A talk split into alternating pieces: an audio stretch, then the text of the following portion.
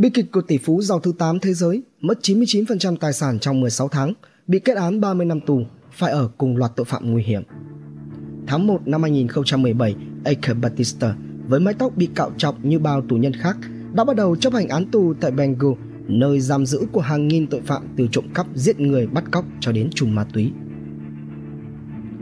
Trên thế giới có rất nhiều câu chuyện làm giàu hay là lụm bại của các vị tỷ phú thế giới, nhưng có lẽ ít câu chuyện nào lại ấn tượng như là chuyện của Eike Batista, người đàn ông mất tới chín mươi chín phẩy sáu phần trăm tài sản chỉ trong vòng mười sáu tháng.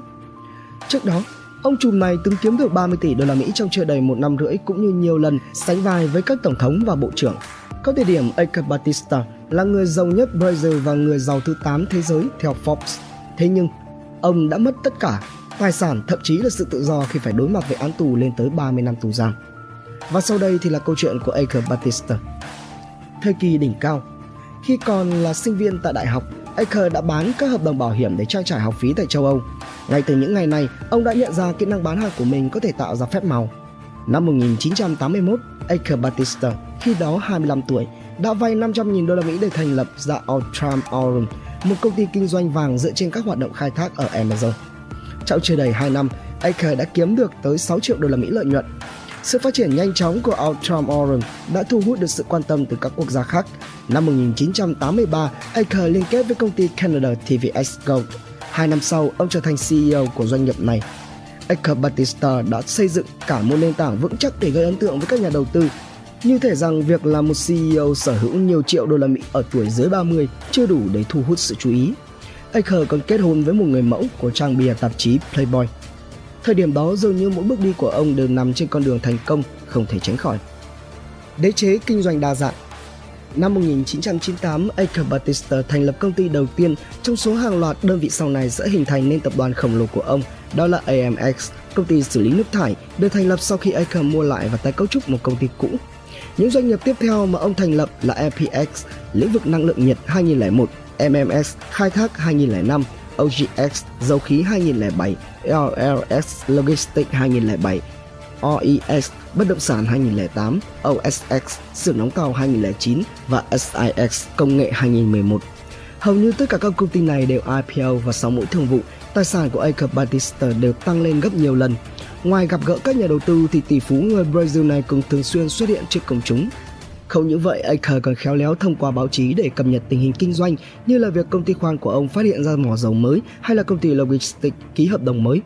Với ngoại hình ưa nhìn và kế hoạch kinh doanh ấn tượng, Eike Batista đã thu hút được các nhà đầu tư một cách dễ dàng.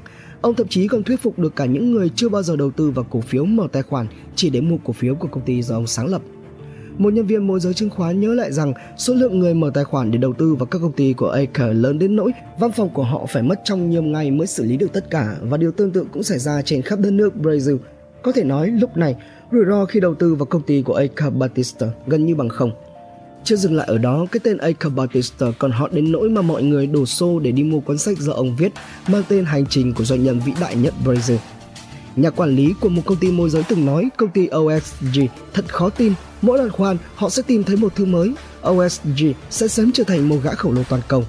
Tuy nhiên thì điều đó đã không xảy ra. Và tiếp theo thì là lao dốc không phanh.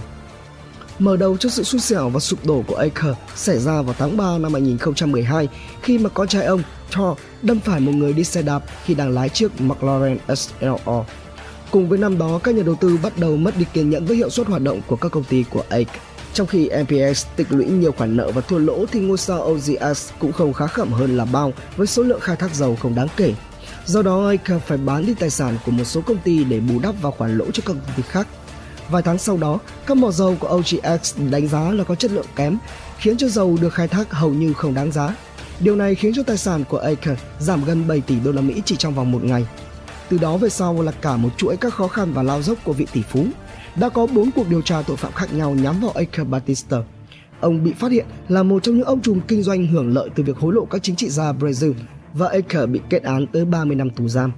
Tháng một năm hai nghìn không trăm mười bảy, Eike với mái tóc bị cạo trọc như bao người tù nhân khác đã bắt đầu chấp hành án tù tại Bangu, nơi giam giữ của hàng nghìn tội phạm từ trộm cắp, giết người, bắt cóc cho đến trùm ma túy.